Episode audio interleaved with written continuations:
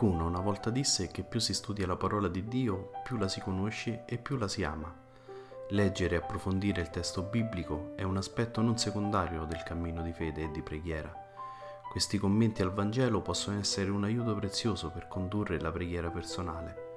Ciao, io sono Cristiano e lui, l'altra voce che sentirai, è Padre Giovanni. Benvenuti su Ali d'Aquila, un podcast diverso. Ogni settimana potrai ascoltare le audiomilie o leggere sul blog un pensiero che può aiutarti ad approfondire e conoscere meglio la parola di Dio. Quindi cosa aspetti? Metti le cuffie e buon ascolto.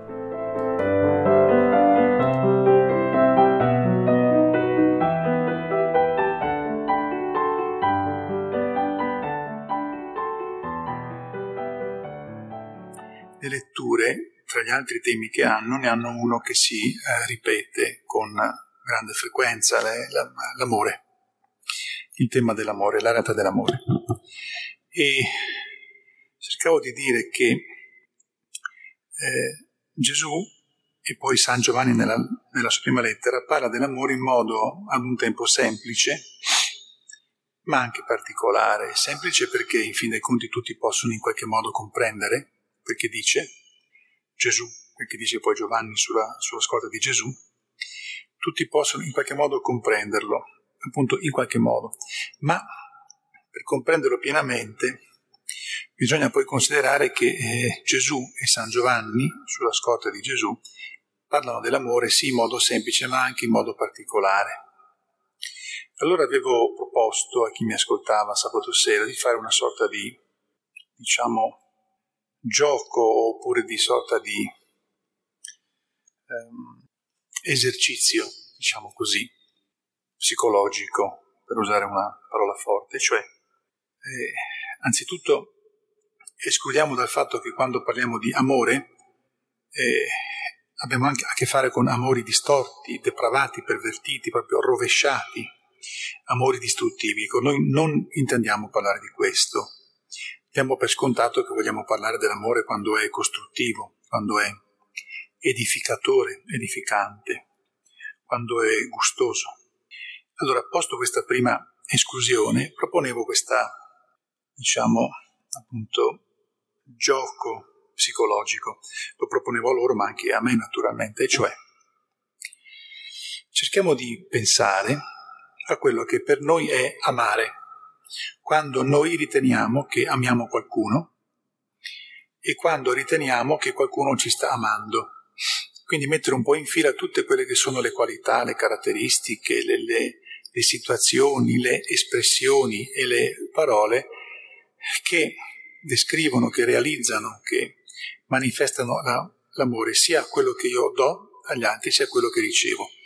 Intendendo in questo tutto quello che è edificante, decoroso, pulito, bello, profondo, duraturo.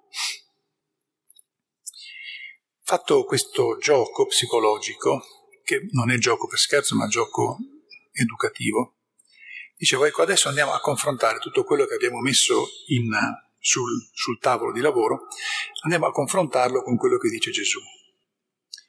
Allora Gesù, nei discorsi dell'ultima cena, ma anche altrove, e poi Giovanni nella prima lettera, pone una discriminante, pone una un punto di riferimento che, diciamo, è la particolarità di quello che lui dice. E chiunque ama è stato generato da Dio e conosce Dio. Chi non ama non ha conosciuto Dio perché Dio è amore. In questo si è manifestato l'amore, l'amore di Dio in noi. Dio ha mandato nel mondo il suo figlio unigenito perché noi avessimo la vita, si intende la vita eterna, per mezzo di lui. In questo sta l'amore, non siamo stati noi ad amare Dio, ma è Lui che ha amato noi e ha mandato il suo figlio come vittima di espiazione per i peccati nostri. Questa è la prima lettura, dalla prima lettura. Vangelo. Come il Padre ha amato me, anch'io ho amato voi. Su questo, come il Padre ha amato me, e mi sono soffermato nell'omelia di domenica. Rimanete nel mio amore. Facevo rifer- eh, ricordavo ieri sera, sabato sera, che di per sé la traduzione più corretta non sarebbe di rimanere, ma di abitare stabilmente nell'amore di, di Gesù, come nella, come nella propria casa, abitare quindi anche a diritto, come uno che abita in una casa propria, quindi nemmeno in una casa di affitto, ad affitto. Se osserverete i miei comandamenti rimarrete nel mio amore come io ho osservato i comandamenti del Padre mio e rimango nel suo amore. Anche su questo mi sono soffermato nella omelia di domenica, cioè di questa mattina. Mentre continuo, questo è il mio comandamento, che vi amiate gli uni gli altri come io ho amato voi. Nessuno ha un amore più grande di questo. Dare la propria vita, la vita fisica, quella che termina con la morte, dare la propria vita per i propri amici. Non vi chiamo più servi perché il servo non sa quello che fa il suo padrone. Vi ho chiamato amici perché tutto ciò che ho udito dal Padre mio l'ho fatto conoscere a voi. Non voi avete scelto me, ma io ho scelto voi. Questo vi comando che vi amiate gli uni gli altri. Dunque, qual è la particolarità nel linguaggio così comune dell'amore? Che Gesù dice amatevi come io vi ho amato.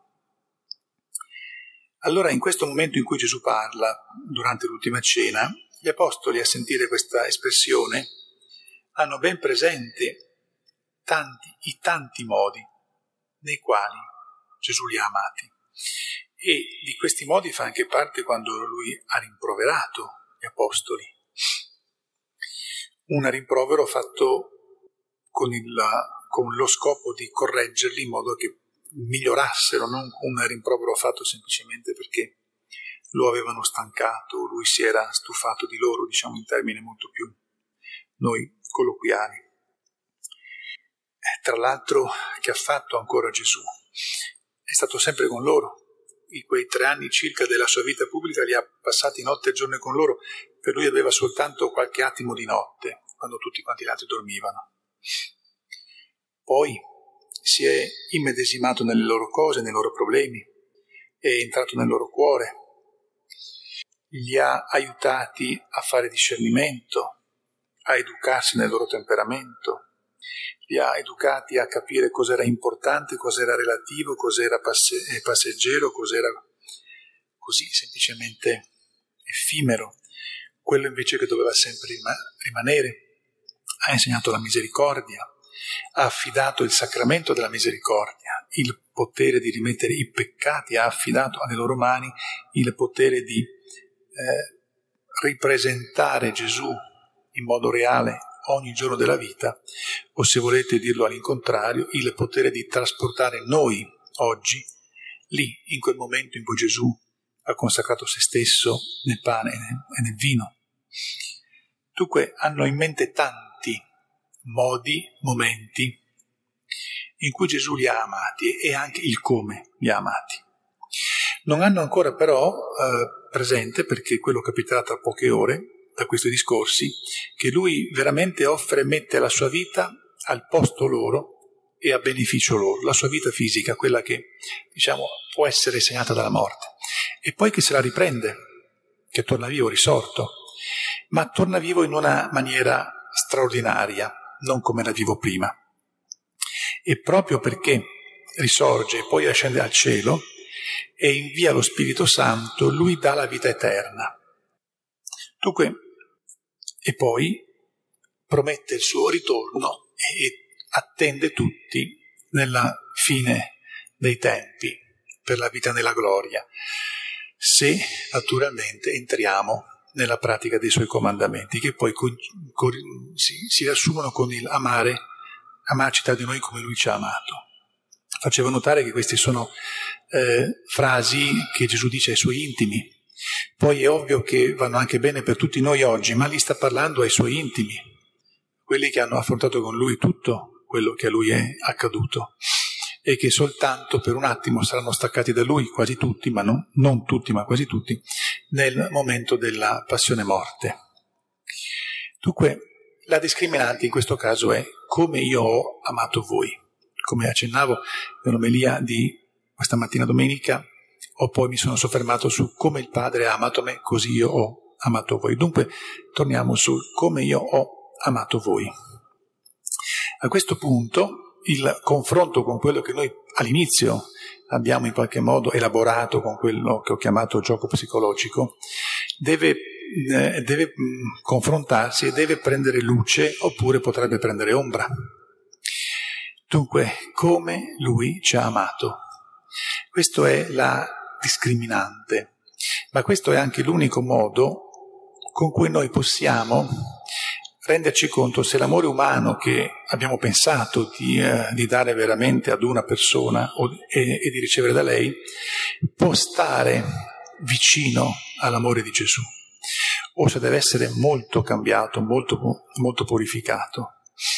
Se può stargli molto vicino e comunque anche dopo che è stato purificato a dovere, allora che cosa gli manca ancora? Gli manca quel come vi ho amato io, ma quel come vi ho amato io è possibile soltanto perché Gesù ci ha donato lo Spirito Santo, che è il suo amore. Allora, quel come vi ho amato io diventa possibile soltanto perché Lui ci rende possibile questo. Ma se ci dà questo comandamento e, se ci permette di confrontarci con Lui, ma soprattutto se ci dona lo Spirito Santo, cioè vuole donarcelo, vuol dire che possiamo essere in grado di riceverlo e di mantenerlo e possiamo essere in grado di farlo fruttare, eh, fruttificare. In tal modo riusciremo ad amare come Lui ci ha amato, ad amarci come Lui ci ha amato e in tal modo quello che può essere veramente umanamente buono, bello e decoroso diventa, diventa santo, diventa cioè portatore di vita eterna, perché facevo notare anche Gesù dice che non c'è un amore più grande di quello di chi dà la propria vita fisica per i propri amici, il che vuol dire o morire al posto loro per salvarli, oppure dedicare tutta la propria vita per loro. Gesù ha fatto essere uno che l'altro. Ma l'uomo poi non, non può fare di più. Gesù fa di più. Attraverso questo dono della sua vita fisica che termina con la morte, ma che ritorna in un modo straordinario con la risurrezione, Gesù ci può dare la vita eterna ed è quello il punto finale della, dell'amore pieno di Gesù, dell'amore perfetto. Per cui se anche fossimo capaci di un amore umano decoroso, bello, puro, pulito, profondo, duraturo, stabile, fedele, tuttavia noi con la morte terminiamo. Allora dov'è lo snodo, lo scarto, ma lo scarto bello vincente, e che attraverso questo amore umano, quando è buono e bello, che è già tanto, questo amore può diventare santo, qui c'è lo scarto, quindi può donare la vita eterna. E questo ci permette di amare, di, di amarci come Lui ci ama, come Gesù ci ama, e oggi facevo notare come, anche come il Padre ha amato Gesù, ci permette questo e ci permette dunque di diventare anche noi datori, donatori, portatori di vita eterna. Cosa che sarebbe impossibile alle nostre sole forze umane. Quindi amarci come Lui ci ha amati, alla fine vuol dire darci la vita eterna, in quei modi in cui Lui l'ha donata ai Suoi, in quei modi in cui Lui la vuole donare ancora oggi a chi si apre al suo amore, al suo, al suo dono. Aggiungo qualcosa che non ho detto ieri sera, e cioè voi pensate soltanto, per esempio, eh, cioè qualsiasi cosa buona che diventa santa comunica la vita eterna. Io prendo alcune tra i più vistosi, sui quali forse ci possiamo pensare poco. Lasciamo da parte momentaneamente la comunione, la Eucaristia però potremmo prendere la comunione spirituale. Comunque lasciamo da parte questo che già di suo in qualche modo ci porta a pensare al dono della vita eterna. Pensate per esempio al sacramento del matrimonio. Sacramento del matrimonio. Se è sacramento, quando lo è, se è sacramento, è un donarsi la vita eterna. Fra marito e moglie si donano la vita eterna se vivono quel sacramento come Gesù l'ha, ha pensato. Allora, due, due sposi che si sforzano di vivere ogni giorno in quella strada lì, tracciata da Gesù, si danno la vita eterna. cosa che sarebbe impensabile ad una bella vita di coppia senza la presenza della grazia di Dio. Potre, potrà, potrebbe essere una bella vita di coppia anche esemplare, educativa, educante, ma non può dare la vita eterna, perché questo può darlo soltanto Dio e noi quando Dio è dentro di noi, quando noi siamo dentro Dio. In tante altre circostanze della nostra vita noi abbiamo la possibilità di donare la vita eterna. Anche mentre ci consumiamo nella vita fisica abbiamo questa possibilità. Davanti a questo immenso dono, oltre all'obbligo della contemplazione ogni tanto di queste grandi realtà, abbiamo il compito del ringraziamento, il compito della intercessione e della, e della supplica, chiedere a Dio che ci ricordi di questo e che ci porti sempre di più a saperci confrontare con l'amore suo per correggere tutto quello che non va in noi, per farlo diventare amore che dona la vita eterna e in tal senso attaccarci con uh, forza a Maria Santissima che ha vissuto questi due amori, quello umano, intrecciandolo con l'amore divino al punto tale che non si poteva più distinguere in lei ciò che era umano, ciò che era divino, era un perfetto sposalizio di amore divino umano, dove, dove, la divinità aveva permeato tutta la sua umanità, a lei, che ha vissuto questo amore in modo perfetto, pieno, ci rivolgiamo perché ci porti come mamma, ci educhi come mamma su questa strada e ci ricordi il più spesso possibile, ogni, ogni giorno anche, più volte al giorno, che questo è l'amore per il quale Gesù ha dato, per il quale è morto sulla croce, per il quale è risorto e per il quale ha inviato lo Spirito Santo. Questa è il, la dignità della nostra umanità, questa è la ricchezza che gli uomini hanno a portata di mano e che non devono mai rovinare, ma anzi sempre di più coltivare e esprimere.